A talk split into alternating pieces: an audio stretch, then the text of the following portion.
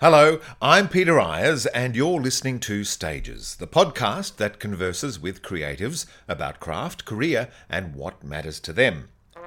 Chris Edmund is a director, teacher, writer, and painter. He was head of the acting department at the Western Australian Academy of Performing Arts, where he had a significant role in developing the world renowned acting and directing training over the last 25 years.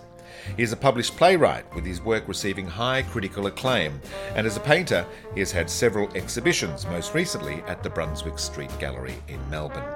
His work Dirty Laundry, which he wrote and directed, was performed at the Smock Alley Theatre, Dublin, in 2014. Edmund commenced his career in London, where he directed for the Gate Theatre, Notting Hill, the Riverside Studios, the King's Head, and New End Theatres. He also directed for regional companies and has worked in the United States as director and teacher. In a varied and vivid career, he has also completed a stint as the pronouncer on the highly successful Channel 10 reality show The Great Australian Spelling Bee. Chris is a super bloke and a consummate artist and teacher. In this conversation, he demonstrates exactly why. The wonders of technology. Amazing, isn't it? Yeah. I've done some teaching on Zoom with Dublin. Actually, it's kind of. It's. Can you hear me? Okay, Peter. Yeah, yeah, it's great sound. Oh, good, good. Yeah. So, uh, yeah. Yes, How are you? um, Good, good. We were um, when the when the pandemic broke, we were forced to teach at home for about three weeks. Un- unlike our poor uh, Melbourne cousins who have been doing it uh, for, for much longer. But uh, I, I loved it. Um, the kids really responded well with the technology, and I think improved focus. Uh, but I would hate to do it um, ongoing. yes. Yeah. Yeah. Yeah, yeah, true. And you, you're well. Yeah, it's fine. Yeah, sort of relieved the plays. The play is on, and you know, being well received, and all the rest of it. You know, selling out or sold out. So, um, you know, that's really good. I think it's a, you know, it's a good production. All the elements good, great design, and interesting script. And um, you know, she's pretty extraordinary. So, yeah, it's been, um, you know, I just feel very fortunate to be quite honest. You know, when everyone else is, you know, very few places in the world can actually make theatre, and people sit in a full theatre. Bizarre. Well, Well, I was going to open this conversation with how have you been managing to amuse yourself during COVID 19? But um, of course, talking to somebody in WA, that's a very different experience. It's a completely different experience. Yes, we've been we've been really so fortunate, and um, you know, to be able to, you know, it's sort of uh, it's worked in our favour in a bizarre way. In that, you know, Kate Walsh was here, and I was here, and um, the lighting designer Matt Marshall, who normally works in the states, happened to be here, and so you know, we're all, you know, sort of suddenly in this. Uh, in, in WA and able to do a project, so you know, I mean, quite extraordinary. in the WA bubble. So tell me, um, Kate Walsh, who you know is a star of Grey's Anatomy and has done several films in in the states, what's she doing in Perth? Well, I think she was she was visiting friends, and um, uh, you know got got kind of very interested in in WA and travelled around, and then COVID struck, and so she decided rather than return to New York, I think she decided to stay a bit longer, and she's been um, extraordinarily proactive, you know, advocating for. Um, you know, uh, studios to be built here, which has been discussed for many years, but it looks like it's going to be a reality now actually changing, I think, maybe Fremantle Port into a into film studios, and um, so it's actually potentially incredibly exciting for WA and to attract productions from all, all around the world. Isn't that wonderful? And uh, of course, the big shift from the uh, WAAPA campus from Mount Lawley into the CBD. To the city. I know. Perth's a place to be. Oh God, you'd be nowhere else. Yes, I mean, I feel. I mean, I was, you know, I was living in Melbourne for, uh, you know, the last sort of five or six years after I left WAAPA, and uh, just moved back because both my sons um, live in, in Perth, and uh, I moved back. So it's been a very fortunate move in, in so many Right. ways, actually. Yeah. Are, are you a grandparent yet? I'm not. No, I wouldn't mind. I've, I've got, yes, I've got. I need a stern word with them. I think. Get on with it before I'm too old to push a, a baby around in a pram. so the, the play that you directed uh, is The Other Place, which I think had a production at Melbourne Theatre Company, but this was the uh, debut production for uh, the Fremantle Theatre Company, which are a new company in Perth. A completely new company, yes, yeah. It's at the, the Victoria Hall, which um, Deck Chair um, used many years ago, Deck Chair Theatre Company. And uh, Renato Fabretti, who's produced it, has uh, produced the production, uh, you know, has got hold of Victoria Hall and, you know, has managed to persuade the Fremantle Council that a, a, a new theatre company would be a good thing. So, in the midst of COVID, to start a new theatre company is quite an extraordinary achievement. So, you know, really hats off to to him. He's a WAAPA graduate, of course, so I, I expect him to Make, makes sense, makes sense. Uh, so, being in Perth and, and in that safe sort of WA bubble at the moment, has did COVID impact very much on on the production process? Did you have to observe specific rules or? No, not really. I mean, it's quite extraordinary that um, you know we had a, a briefing um, from stage management at the beginning, but um, uh, you know, but audience can sit next to one another as as, as usual, and um, and there are some quite intimate moments in the play which we were able to, um, you know, to to to rehearse um, fully without you know having you know so, uh, you know having to acknowledge all those restrictions. So it's um bizarrely it's it's kind of been life as, as normal and uh, a rehearsal process um, as usual. So, you know, very strange. That's wonderful, but, but so bizarre. You know, I, I remember that time without masks and when sanitizer was just something you'd use on nappies. that, that's that's right. Yes, I mean how things have changed. You know, I was actually working in Mauritius in um, February and just got back in time just to, you know. So uh, yeah, it, it, extraordinary. Perth is such a, a vibrant place for a place that's so geographically removed from the rest of the country.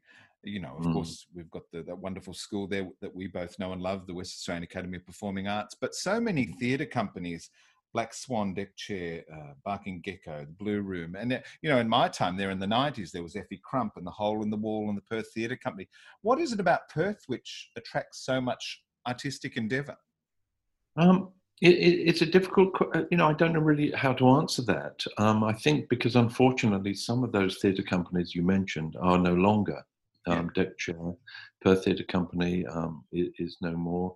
Uh, the Blue Room, unfortunately, you know, which, as you know, is been a hub of new work and uh, you know, in, interesting work. Um, you know, they've had their funding drastically cut. So um, at the moment, there isn't as vibrant a feeling as you know there was when I first came to mm. to Perth, or even in the 90s when there was a whole sense of, uh, of possibility and uh, exploration of, of work. So I think that for a variety of reasons isn't you know it's not as vibrant as it was unfortunately so that's why having a new theatre company and a production that's been very well received is um you know hopefully a massive plus and and you know an inspiring uh, an inspiring event yeah Um, it's not to mention the, of course, Perth also has a ballet company, the oldest one in Australia, and a, an opera company, yes. a symphony orchestra. It's um, great. Yes, it, it, it, I mean, the, the, I've always thought the potential here has always been quite extraordinary, and um, in some, in some ways, it hasn't reached that, you know, that full potential. I think of you know having, you know, the WA Theatre Company went to the wall, and you know, you know what I mean. So, that, you know, many. Uh, many things have been tried and some have really succeeded. I mean, I think Black Swan in the early days with Andrew Ross and doing that, you know, his, his wonderful work with, you know, Indigenous work and evolving that was such an exciting time and uh, the quality of the work was excellent. But I think it's been a bit more hit and miss since then, to be quite honest.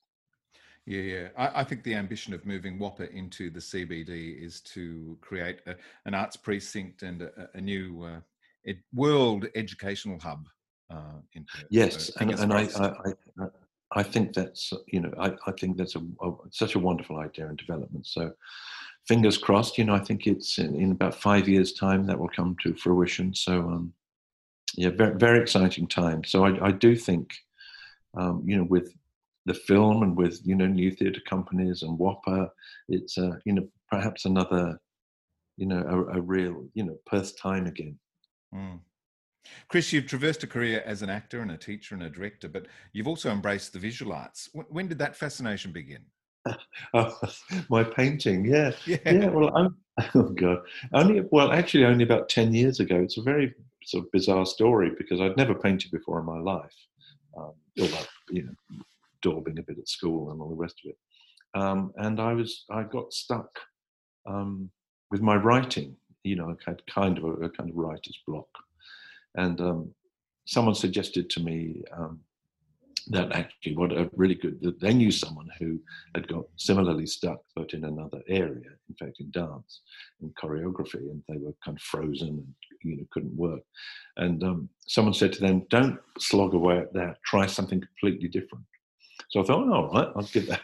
So i went out and bought some you know canvas and paints and um, yeah and i've had you know a series of exhibitions and sell a lot of stuff. So um, yeah it's kind of weird how things work out but uh, it kind of made total sense to me. To, if you're stuck in one area, don't you know? Don't just stick at that, and uh, you know, hit your head against a brick wall. Go for something completely different. And that freed me up as a writer, bizarrely as well. So it was a very fortuitous um, event. Well, it is extraordinary, I think, how many theatre artists actually do paint uh, on the yes. side, just as another interest, another expression.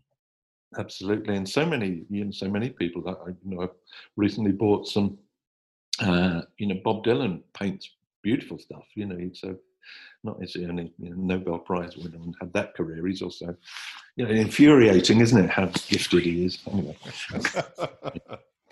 now, Chris, where did you grow up? Um, I grew up in Hertfordshire in in England, just um, 35 miles north of London. My dad worked uh, worked in London and so commuted every day to to King's Cross, and um, yeah, so so I had that southern suburban English upbringing. Uh, you know, sort of post-war. You know, I grew up kind of in the fifties when it was fairly, you know, things were grey and bleak in England. You know, post-war. Um, you know, greyness and um, and then of course came the sixties and all that. I was watching um a documentary about the Beatles last night. Actually, got eight days a week, and just thinking about how extraordinary it was for us who grew up, who were growing up in the fifties, and then that sudden explosion of creativity, and you know, England, suddenly in London, the the center of the universe, and then, you know, directing in London and being a part of all that was such an, an amazing time such an exciting time but not, not only music but, but but but but all the arts fashion and and, and painting and, and the theater everything yes you know all the kind of early hockney and you know i, I worked as an usher at the aldwych um, in london which was the london base of the royal shakespeare company. So i saw you know all peter brook's amazing productions Marat you know all that all all that. When the Royal Shakespeare Company was really flexing its muscles, not only in Stratford, but you know, doing new work, amazing new work in London. So that's where I learnt my kind, you know, watching that kind of theatre. I'm very fortunate because I saw amazing quality theatre. What a privileged, privileged position to be in as a, a, burgeoning artist to, to be able to. I mean, that, that's a class, isn't it? Every night that you're on the job. Every night, yes. I'd be an usher, and then I could actually just stand in, in inside the door and just watch you know Paul Scofield or you know whoever it might be, all these great actors, and, and actually beginning to understand you know how they did it, how it varied. Actually, sometimes I remember seeing an Albert Finney um, production several times, and just seeing you know how it changed from night to night, how when he was really on it or when he was just slightly missing, and you know all those interesting things that we talk about in theatre. How do we recreate it every night? How do we make it vibrant and you know the same but but also organic you know and, and so all those questions were quite relevant to me at that at that time so i'm you know i'm forever grateful for that and seeing such standard of work i think was you know instilled in me that theatre can be that amazing you mentioned Marat/Sade. Were you there on the, the, the ground floor for any great plays that have become part of the repertoire? Um, uh, from from the, that that time. Yeah, time. Yeah, yeah. Yeah, that... yeah, well, they were all you know There were Peter Brook's uh, Midsummer Night's Dream, all, all those ones. Peter Hall's Wars of the Roses, of course, um, which you know completely changed the way not only Shakespeare was spoken. You know, it was much more realistic, much more, much more tough, and the productions were more realistic and much more hard-edged. I think. You know, so David Warner's Hamlet, all those extraordinary. Um, you know, extraordinary actors doing, you know, some of their, their very, very best work is I remember I remember going to the Aldwych and being you know a member, kind of member of uh, you know, the kind of uh, Royal Shakespeare Company supporters and just a whole sense of possibility and camaraderie. It, it, it was an amazing time, which um, you know I remember so fondly. Did you? Uh, so I was uh, lucky growing up where I did. In other yeah, words, yeah, very fortunate, very fortunate. Did, did you attend the theatre as a child? Was that something the family did? No, not at all. Occasional pantomimes in London at Finsbury Park. we used to trail up there, but neither of my parents were um, were interested in theatre, and um, no, so uh, you know, not at all as a child. It was really as a teenager, and I had like like many people I'm sure you've spoken to. I had a, a teacher at school who was incredibly inspiring, and who kind of really, um, you know, guided me and helped me in my ambitions in in, in theatre, and I'm you know forever grateful to him and his enthusiasm and guidance. You know, great, a wonderful man extraordinary, isn't it? How so many of us can come from families that have no artistic sensibility or interest. Then all of a sudden, no, we, we just we just have to be in the spotlight. We have to be on a stage. We have to to be able to create and and make theatre.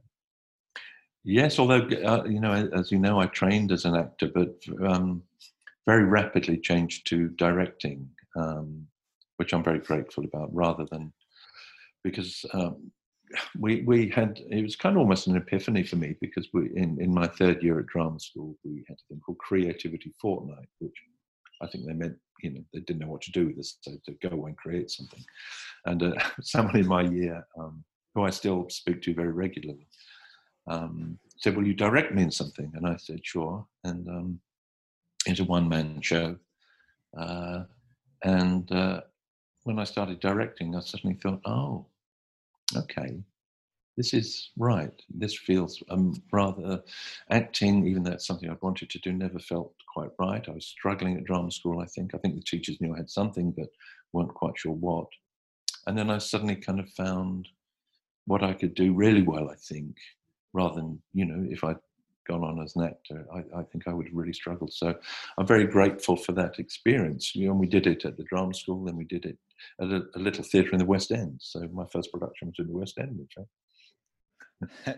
did, so with direction, did you feel that you had um, your hands all over the big picture rather than just a tiny aspect? Yes, I think it was that. I, I think it was that. And also, I think because I trained as an actor, I had the ability to help actors. I understood what they, they go through. And I think, you know, where they needed guidance, where they needed a push, where they needed encouragement, you know, just to sort of um, to, to craft a performance. I think I, I kind of understood that from uh, from that from that time. And yes, and it just suited my temperament. I think you know. I, I, think to be a successful actor, you know, isn't a matter of talent; it's a matter of temperament often, and how you cope with all, you know, all the terrible things, the rejections, and the stresses and the disappointments of being an actor. To be quite honest.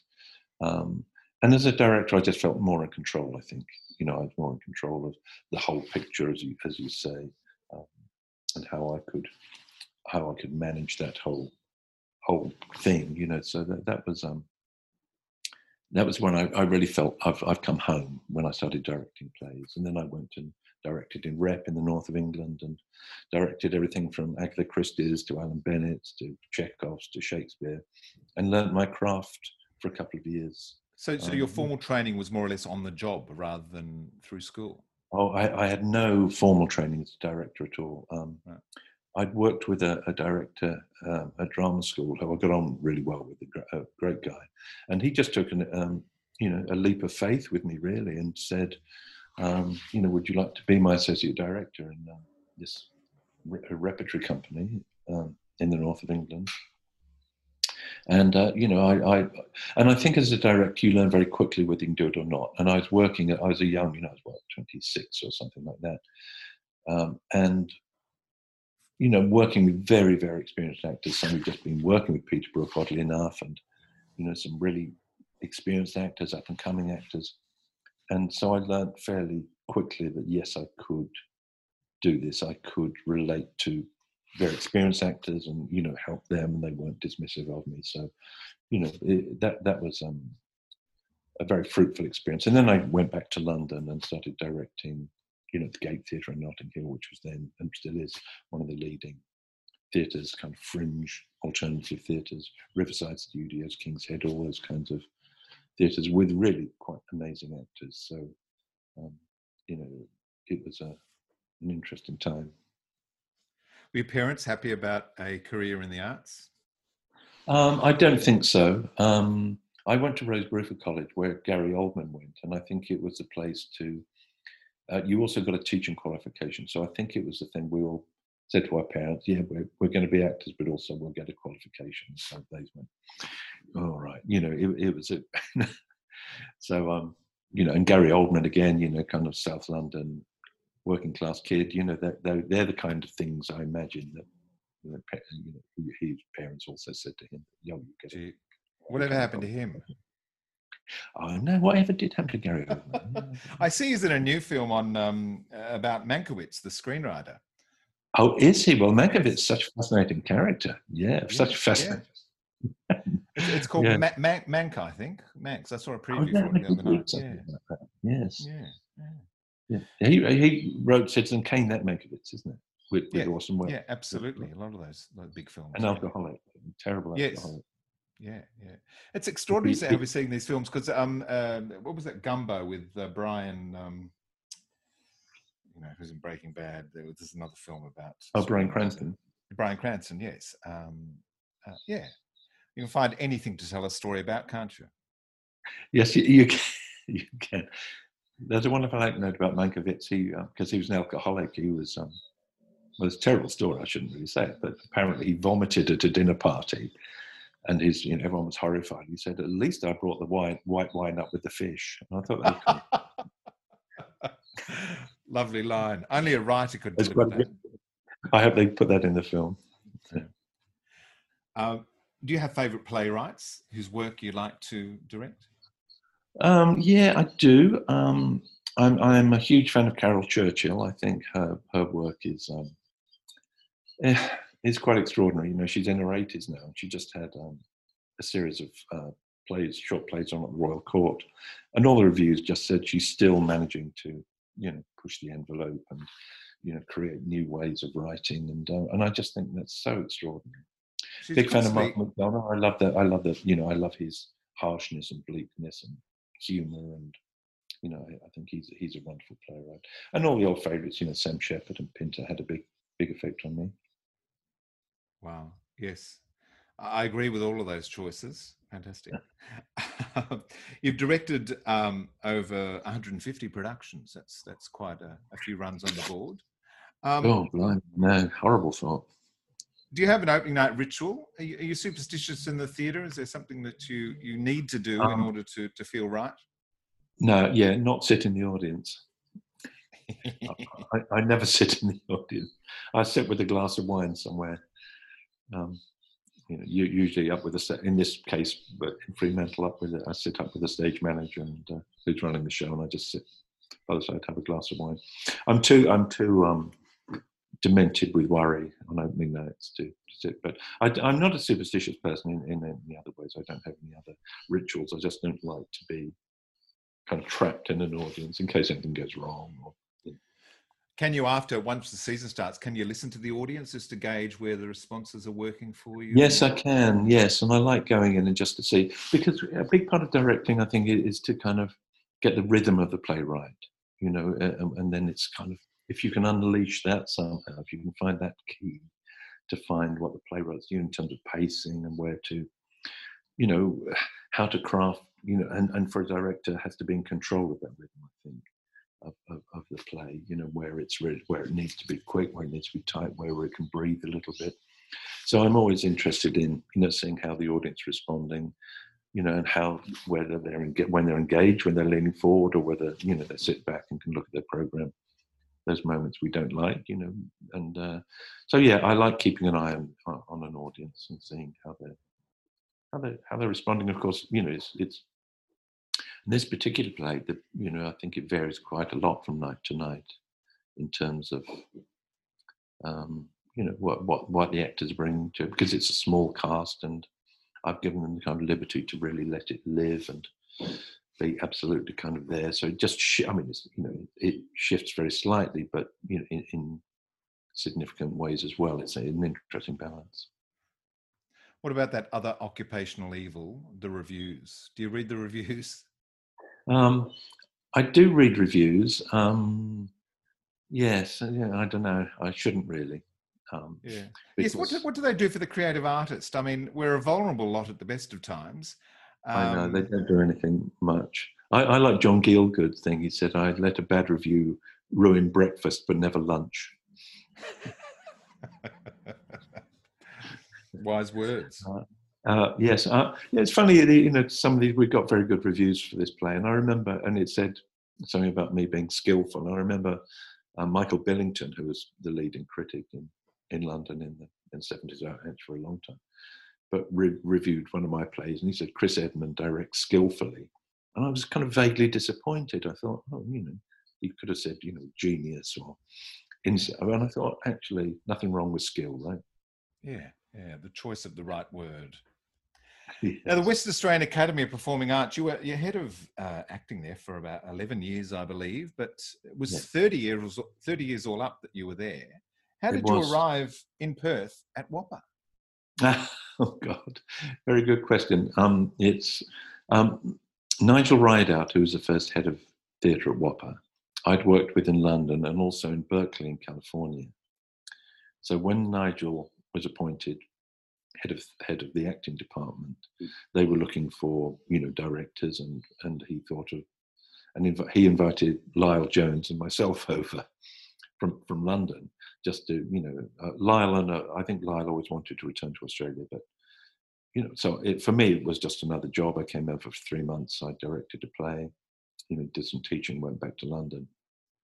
Um, and then uh, you know events I was breaking up from relationship with my girlfriend in London and met, met um, who became my wife here. So I made a huge decision to you know to leave my career and you know, the house I owned in London and, and, and sort of kind of very very strange. So you know I met Jeff Gibbs in London and we had a chat and you know so. Uh, it, it's, it's it wasn't anything I'd I ever thought of or planned. It came one of those completely random things that came completely out of the blue, which was, uh, you know, in the scheme of things, life changing. Did you have any expectations about what you were coming to? I had no idea. You see, I had no idea about Australia or particularly Perth. Um, and so I, I hadn't a clue. I hadn't got a clue, you know. So, um, uh, you know, but uh, when I arrived, I think, I think WAAPA was very, very fortunate to have Nigel in those early years because, you know, he'd run Central in London and a very sophisticated understanding of acting training. And so what, what he put in place was very, you know, was really kind of excellent. It obviously had all its teething, you know, problems finding its way and all the rest of it. Is, you know, a bit more chaotic than it is now because it's come a kind of well-oiled machine over the years. Yeah. But um, like any new venture, it was, it, uh, you know, it's fantastic to be in at the beginning of it and to you know just to and those early students i'm still who i directed in 1983 i'm still in touch with a lot of them and yeah and uh, yeah so but it was a kind of bizarre thing in my life and here i am still back in perth in perth yeah you um you spoke about growing up in cold bleak uk uh, what was it like yeah. arriving in wa with that that the brightness of light and the heat and did you become mm. a surfer uh, oh yeah. yeah, yeah. I surf to work every day, more or less. You know. And, uh, yeah, no, I'm not. I actually don't like the summers here. Still, I used to go and um, I still try and get away every every every summer for a period. I just find the heat here just really. It gets hot, doesn't it? It gets really, really hot, and day after day after day. I think. Um, yeah, but I, you know, I do like I do like Perth, and I, you know, I, I love Australia very much, and um, you know, I spent half my life here now, and it's uh, so it's an extraordinary, extraordinary thought. But very proud of those those you know what's achieved at WAAPA, and um, yeah, an amazing time of my life. There's a, a plethora of training schools around uh, that didn't exist 30 years ago. What do you think yeah. that does to the industry? Or when, when we did have a thriving industry and it wasn't uh, yeah, we did have a thriving industry put on pause for a while. Yeah um it's a tricky question because i think um yeah i think i'm i'm very i hate it when i feel that drama drama schools are aren't really training people rigorously, but really kind of you know money making things or or whatever, and kind of will take anybody. I'm, I'm not. I hope I'm not being rude, but um, no, I agree because there are some gurus out there who uh, purport to uh, to know it all, and and uh, there are never trust a guru. Never trust a guru. Keen Actually, and eager, vulnerable uh, students who who yes, will do anything. And I, hate, I hate that. I hate that. I hate the guru thing. Actually, I think it, um, I forget a very famous English director said, "You know, I'd like to be a guru, but I can't do the silences." I thought that was another good line. Um, but yes, I'm very wary of gurus because it doesn't work like that. You know, it's much more practical thing. I think anyone who says, you know, messianic, I have the answer, be very suspicious. my opinion. So, so what makes uh, good or effective training? What what needs to be covered in in a theatre acting course? Oh, you know, I, I think all the basic things of um, you know, sort of the basic. I, I think often Stanislavski's things. You know, you need really good movement program. Voice, particularly, I think is uh, is something that um, you know is so important. But um, I, you know, what I what I worry about is, uh, and so I know Jeff Gibbs. Um, always worried about, you know, we're in a relationship with a university that some of the the rigor and the hour, literal hours, contact hours, might be starting to be diminished in drama schools, you know, and so it's more a kind of university course. And, you know, uh, I think Lyle Jones, who, who I like very, very much and admired as a teacher, always used to say there comes a point where it's not you're not really training the actors. They're having a great time being a drama school with all that entails, great fun, but you're not really getting that you know nine to six rigor with voice, with your body, with you know challenging yourself. And um, you know how easily i think acting training can be really below par if you're not not careful. So i think it's kind of you know um, yeah uh, when it, when it works it's extraordinary. And i think you know um, you know obviously WAAPA and NIDA and VCA over the years have, have produced wonderful actors. But um, i'm a little bit fearful of the future. Yeah there's so much that needs to be covered in in a three year course. It's just not the time to do it all. But but one thing I think that that is essential is an appreciation of style. And I see so the work of so many actors and, and directors who don't appreciate or ha- have any knowledge of that. You know, you go to see um, uh, Cyrano de Bergerac, and you've got you know 30 actors up there doing five different plays. Um, well, that's right. I know, and, and, yes, of course, and and I think you know what one of the jobs of a director is to bring everyone into the same world and into the same play. Um, you know that's and that's sometimes very difficult when you've got actors of different you know skill levels or you know rehearsal processes or or, or whatever. But um, yes, um, yeah, and it's it's so rare now to see you know when you've got say 30 actors, but you know, if you want to play on these days, you write to play for three or two or one. You know, and um, that's what I'm grateful for.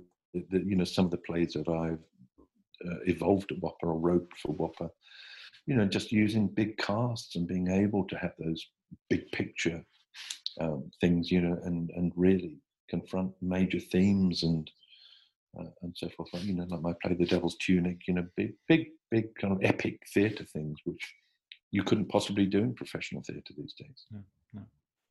Does age make for a better actor, or, or longevity? Do, do, you find actors get better as they get older, or does it just um, depend on, the, on the, think, their life's palette?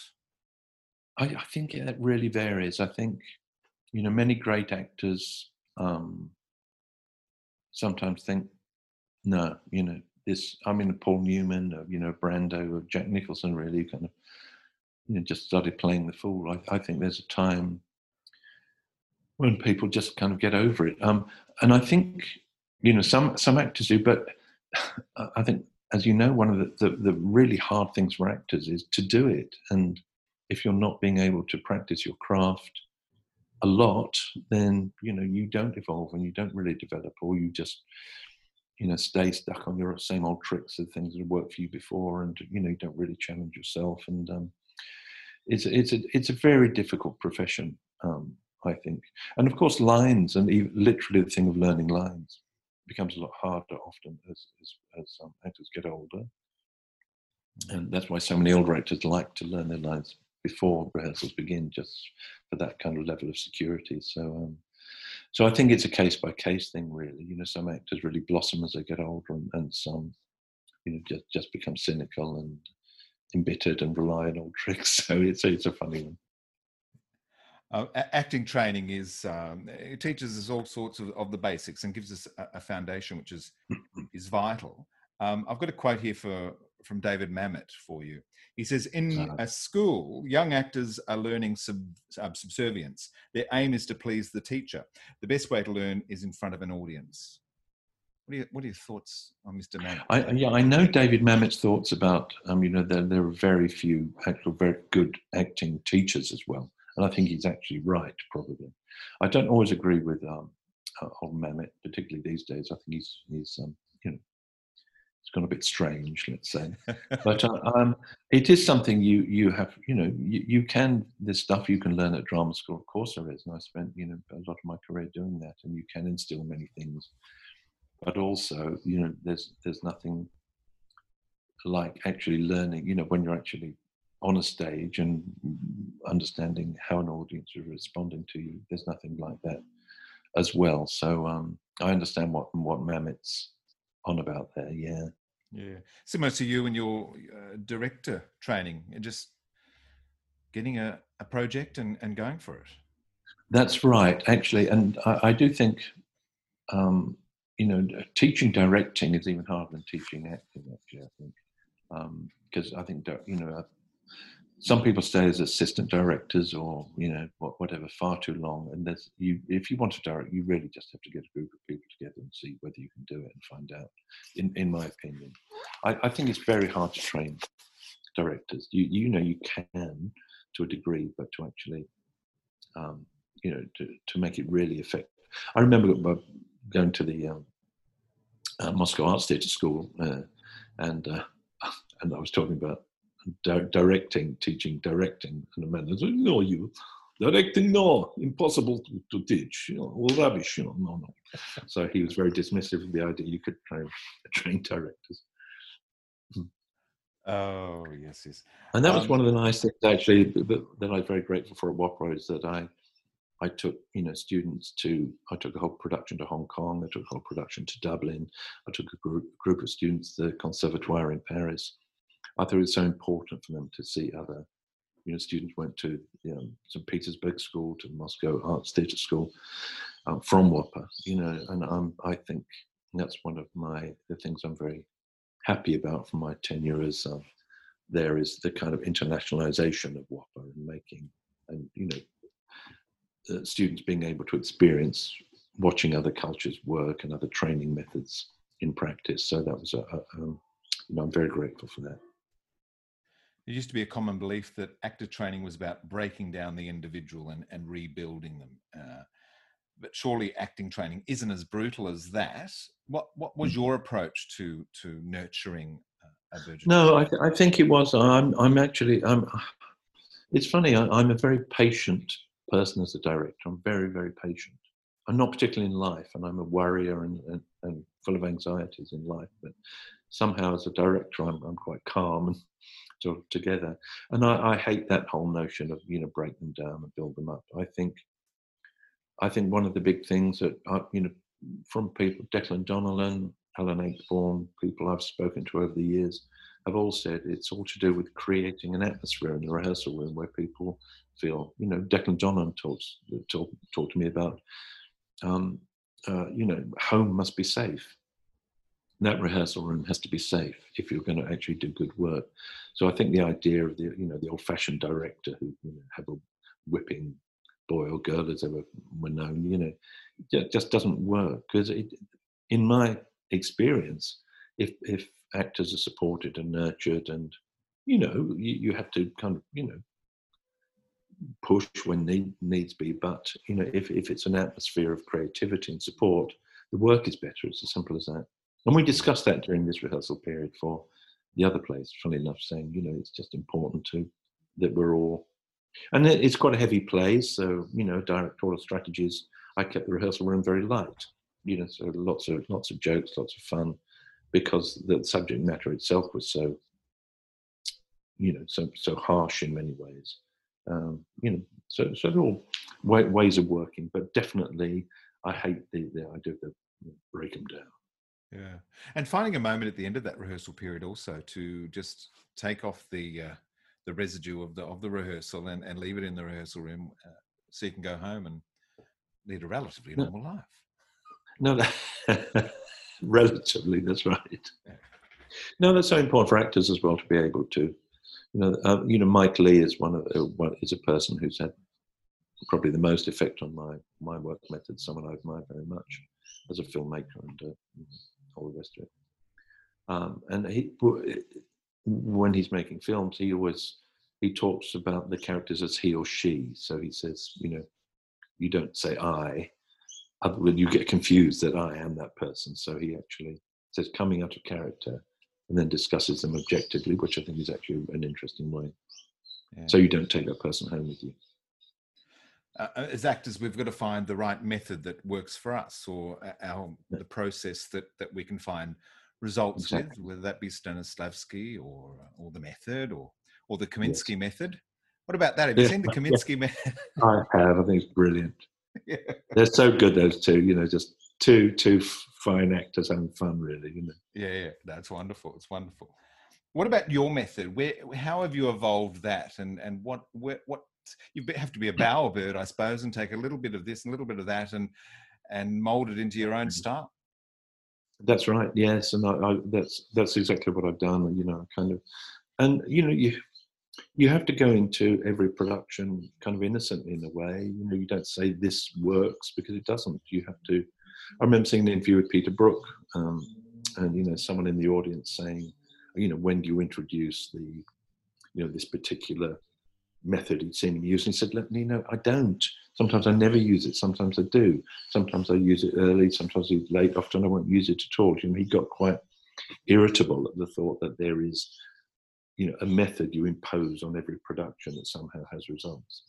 So I always try and go in in a kind of completely sort of open way, try and read what the actors are doing, what the actors are offering, and you know, one actor will offer one thing, others are you know other things, and you you work with that. So um, you know, I, I, I watch mainly. I don't often, you know, after read through, I don't relate to my script a lot. I kind of really am observing if they're in relationship, if they're listening, you know, all, all those things, just having ideas. So it's a it's a very um, yeah, it, it, varies completely. But you know, I would say Mike Leigh um, had an enormous um, effect on me just because I love that everything is an insistence on being truthful and real, and it's as simple as that. And if you can do that, then you can't go far wrong, actually.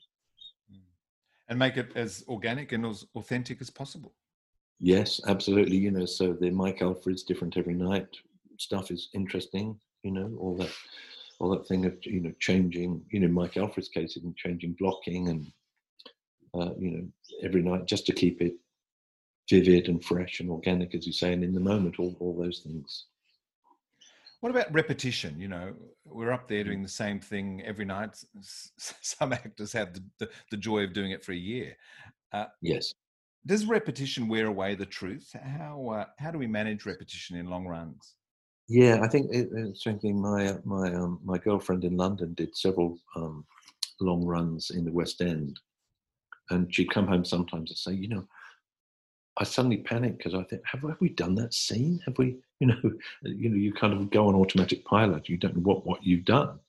So I think um, talking to actors who've done long runs is to constantly remind yourself just to go back to listening, to you know, sometimes. Um, you know, Peter Barkworth talked about playing carelessly, not in the sense of without work, but just sort of playing lightly sometimes, or you know, play the opposite sometimes of what you what you've done, just to keep it organic and fresh. So I think there are strategies, but it's full of dangers along the run, particularly comedies. Actually, um, yeah. actors in comedies are almost always miserable because you have to kind of do the same thing every night you know, you have to hit those. You know what I mean? You have to do that. Yeah, the, the rhythm and the timing. Yeah, yeah, the, the double take, all, the, the, the pratfalls. Yeah, exactly, and that become become you know. So, and I remember Peter Hall saying about he went to visit a company that was on tour, and he said he on, in a comedy, and he'd never met such a miserable lot of actors in his life because they felt trapped. They felt trapped and couldn't couldn't find Well, they're locked. You know, they're locked into that shape of the of the production. Yeah, because there's a mechanical aspect to it, Mm. if you like. You know that it's worked out mechanically, and you know you have to kind of adhere to that if you're going to get your laughs. So Mm. it's an interesting one. Whereas King Lear, you can muck about a bit more. Permission to muck around. Exactly. Title of my autobiography. I like that. I like that. Right, make a note. So, director, actor, you've also created texts for the stage, you know, as a playwright with The Butcher's Dance, Bacon and Eggs, Paradise, The Devil's Tunic, Out of Yeah. Here. What is it about playwriting that, that fulfills you? Oh, um, well, I didn't start writing until I was about 40, actually, because I hadn't got anything to say, probably. Um, and then I just sort of started, yeah, writing some plays, and um, you know, my play uh, Paradise. I think I, I, I, Paradise is the only play of mine I think that's kind of classically structured, kind of hero's journey sort of thing. The others are more kind of, you know, sort of all over the place, kind of strange, strange plays. Um, but you know, I uh, I do find the writing business um, quite difficult, um, and I don't write every day or, or anything like that. Um, when I write, I write in absolute bursts of, of energy, you know, kind of obsessively over a relatively short, short period of time. Um, that's the kind of how it works for me, rather than the more measured, long distance runner approach, you know, where you get up every day and do, do bits. I'm a sprinter in that sense. What have those plays been about? Just to, like Oh, bacon a whole and eggs. I, I, I love the title, but tell me about bacon and eggs. Oh well, um, because when I started, oh, you know, if you look to my bookshelves now, all my books are about painters and not about theatre. Because I, when I started painting, I just became very interested in the lives of painters, and the the, the person who fascinates me most is Francis Bacon, the the the English painter. You know, along with Picasso, probably the, the greatest painter of the 20th century. Um, you know, I, lo- I love his work and his life in, in totally intrigued me you know, the kind of gilded gutter life, as it was described, you know, in Soho, you know, he'd, you know, he'd drink himself stupid and still, you know, every day and still manage to do some of the finest paintings imaginable. And so I just wrote, wrote um, it actually, the first draft, I, I was commissioned to write and direct a play in Dublin and um, a, a, a full length play. And part of that was about Francis Bacon because Francis Bacon's studio is in Dublin. So when he died, every brush, every rag, every bit of um, newspaper on, on the floor was taken to Dublin from London, and, and so you can actually see it as it was the day he died, the day he left that studio at, the Hugh Lane Gallery in Dublin. And so I put that in my Dublin play, um, and then um, I wrote, uh, I, I kind of extracted it and, and had it as a, as a short play uh, that went on at the Old Fitz in, uh, in Sydney, got which got great reviews. But I think it's um it's kind of to do with my obsessions. You know, I'd like I wrote a play about Cuba because I'm interested in revolutionary politics. I wrote a play about the the the, the Cathar who were um, uh, destroyed in in, the, in in medieval France in, in my play The Devil's Tunic. And The Devil's Tunic, of course, got you know they had to cause all sorts of fuss because it was about the bloodline of Christ as well. And so um, people salted the lighting board, trying to destroy the production. We had to get extra security on. Um, it was quite an extraordinary event. More theatre And, off and stage that and was on. great. I actually thought, okay, you know, theatre's normally incredibly tedious um, and dull, in my opinion. So it was nice to see that sometimes theatre can still be provocative and, you know, stir things up a bit. That's right, as long as we get a reaction. Yeah, I, I think, I, I, and none of my plays, I don't think, are, you know, you don't write them to get that kind of reaction. You don't think, oh, I'll write a controversial play. And that's not the way it works. Do you know what I mean? But I think sometimes the subject matter. Um, and I love Francis Bacon said, you know, he said in his painting he liked to unlock the valves of feeling. You know that that he went what he talked about is going straight from his nervous system to the canvas, with no nothing in between, no monitoring. Yeah. And I think if you can get that in acting, sometimes that's really fantastic. You know, if you unlock the valves of feeling to a kind of purity, then then you're in business. But you very rarely see that. it's extraordinary, isn't it? People like Bacon and all those great well, with the Beatles, where they had to be fueled by alcohol or drugs in order to create that yeah. mastery. That yes, yeah, almost. And would they have been able to do it sober? Well, I mean, some Bacon stuff, you know, he didn't, you know, was um, he he said he actually painted better with a hangover because he had to focus more. but you know, some another um, painter I love is Lucian Freud, who I want to write a play about as well, um, who, who died recently. Uh, who's another great, great painter. Um, self-destruct, you know, kind of very interesting man. So, you know, I just find the, these figures entirely fascinating, and I want to write another play about Francis Bacon, about his nanny, actually, who, his blind nanny, who lived with for years and years.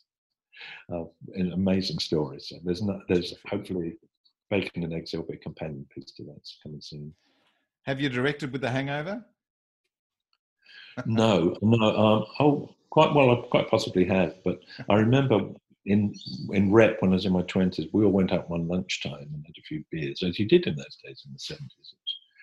And I fell asleep in the rehearsal in the afternoon. So the actors were acting away, and I was, like, you know, snoring away. And I, I, woke up fairly quickly, and I don't think they noticed, but I thought, never drink at lunchtime again, mate. Yes. Do you direct your own work? And and is that challenging?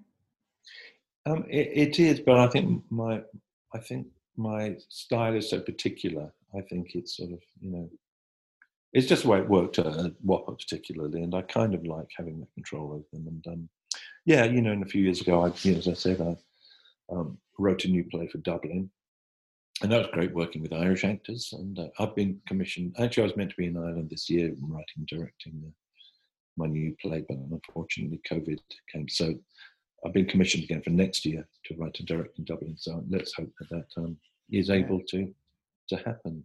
Fingers crossed. I, I, that's what I like. I kind of like my own projects now. You know, I just think, um, you know, at the stage I am, I just am interested in kind of doing the work that really intrigues me. Hmm. Now, Chris, I'm wondering if uh, you could please uh, spell this word for me. Pronouncer. Oh, Pronouncer. P R O N O U N C E R. That correct. is correct. yes. How did that How did that gig come about? Oh man, I the Great you. Australian Spelling Bee. I know. And you were nominated for. Were you nominated for Best New Talent at the Logie Awards too? I certainly was. I didn't win. right. I think someone from Home and Away was about twenty and much better looking one. Of course. No, it's um, no, it's very interesting. The WAAPA graduates um, and WAAPA graduates um, wife is a casting agent, and she just gave me a ring and said, "Look, they can't find someone to do this thing with Grant Denyer and Chrissy Swan. And would you be interested?" I said, "No, nah, not really my sort of cup of tea." And, um, but anyway, eventually, I ended up doing a, a, Skype sort of audition thing for it, and then they offered me the thing. So there I was on um, on Channel Ten, you know, in uh, you know, in looking vaguely professorial, I think was the look they wanted. So, um, yes, I don't know. I know, but actually, I loved it. I actually loved. Oh, you seem you seem very much at home. It was it was terrific. Yeah, I enjoyed it, and you know, working with someone like Grant Denyer and, and Chrissy, with who were so cluey and professional, and you know, the the producers were absolutely wonderful um, to me in terms of supporting me and guiding me. If I'm, you know, because it was a new world to me. You know, I didn't know how to. There were nine cameras whizzing around. I got a clue really. Um, but I ended up really, and I loved it all. You know, sort of, it's in a strange way, it was full circle, kind of acting again. And one, I remember Grant Denyer coming on and introducing. You know, we, we came on early and said hi to the audience, and he said, playing the part of the pronouncer is Chris Edmund. And I went, oh, it's actually kind of true, you know, and I am actually acting this. It's not it's kind of version of me. And I thought, yeah. you know, what an interesting. So I've come all the way from you know training as an actor to somehow come doing an acting job. So it was um, no, I, well, I really, I loved it. Yeah, it's like all those reality shows where yeah, people are playing a part. I don't know if they are their authentic self or there's bits of them, but eh, they're creating a role. Would that be the villain or or the, the, yeah, the funny person, the clown? Yeah, I know it's an interesting one, isn't it? Um, and I certainly it kind of helped me actually.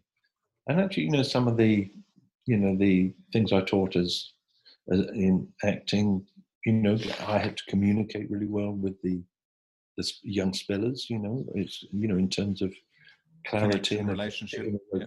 yeah, establishing a relationship where they felt safe and secure, and you know, and and I tried to do my job. So it was a a, a real joy to do actually, surprisingly, because I didn't know what to expect. But um, yeah. it's great fun.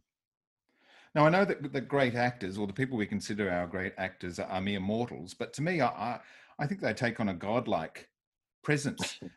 Do you bec- would you become stage struck around around any particular actor? I'm not saying have you, but are there actors that you might become a bit sort of just in awe of? Oh, I'm sure there would be lots of them. You know, I think, um, yeah. I mean, imagine working with you know, with a with a Meryl Streep or someone of that kind of, you know, that kind of, you know, that kind of career. I mean, working with Kate Walsh on this play, you know, she's such an experienced, um, such an experienced actor um, and quite extraordinary. You know, just and sometimes, you know, she'd be doing things. I thought, well, this is really quite remarkable. I'm very, you know, what what a privilege to be working someone who brings such. I talk about unlocking the valves of feeling. You know, uh, such access to emotion, such access to such creativity and I am kind of in awe of that you know, with with with you know when actors are really on it. You know, I, I, really genuinely love actors, and lots of directors don't. They hate actors, but I actually really like working with actors. Uh, you know, it's problematic sometimes, but when um, you know when they're on, but I'm sure there are there are many many actors who um, you know I'd love to work with, but would be you know Gary Oldman. I mean, hmm. you know there you go. There you go. It's not someone like that. You you you'd think you knew you know they would challenge you, and you wouldn't be able to, you know, do your your old stuff. You'd have to really raise your game and be, uh, you know, on top form just to match their creativity. And, the, and they would bring with them also uh, the whole repertoire of all the roles they've played. And, you know, you, would see Gary Oldman as um, Winston Churchill or Joe Orton or, or yes, Commissioner Gordon in Batman. Yeah. Yeah, that's right. Or you know, Sid Vicious. You know, I mean, the roles he, he's played. I first saw him in a Mike Leigh um, film called Meantime. Him and Tim Roth as really young men, and I went, "My God, who is this guy?" You know, Oldman. He was so so authentic and so truthful, and so you know, so profound in his work. It's something you go, "Yeah, all right," you know he can go there. And I think, you know, lots of actors won't, you know, because everyone armors themselves and puts up armor and they're reluctant to to open, you know, the valves of feeling, the old Francis Bacon stuff. Yeah, yeah. Well, 2020 has been a shitty year, uh, Chris Edmund, but um, hopefully we've all managed to find some silver linings. I mean, you know, there in Perth with an opportunity to work with Kate Walsh and, and direct that play, and um, I think a lot of a lot of creatives have found the time to to get on with that project that they always said, "Oh, I'll write that play, or I'll uh, develop yes. that, that, act," or yeah. exactly, exactly. And uh, I think, yeah, it's it's been a very interesting one, isn't it? So maybe there are, you know, silver linings, and um, I think it's had interesting effect. And I felt it myself. I know, you know, colleagues I've spoken to say sometimes I want to be creative and do things, but I sink into kind of apathy and anxiety. You, do you know what I mean? Yeah, Which is debilitating. So if, if you can overcome those those drawbacks from this horrendous year and, and really, you know, do the things you've always had on your mind to, you know, that write that play or create that, you know, begin that novel, write that short story or poem, then it won't have been in vain. But um, it's been a t- tough old time, hasn't it? And you know, particularly for our industry. Yeah. Well, um, is for Ireland next year. I hope that um, is on I the horizon so. very soon. Yeah. yeah. Thanks for the chat, Chris.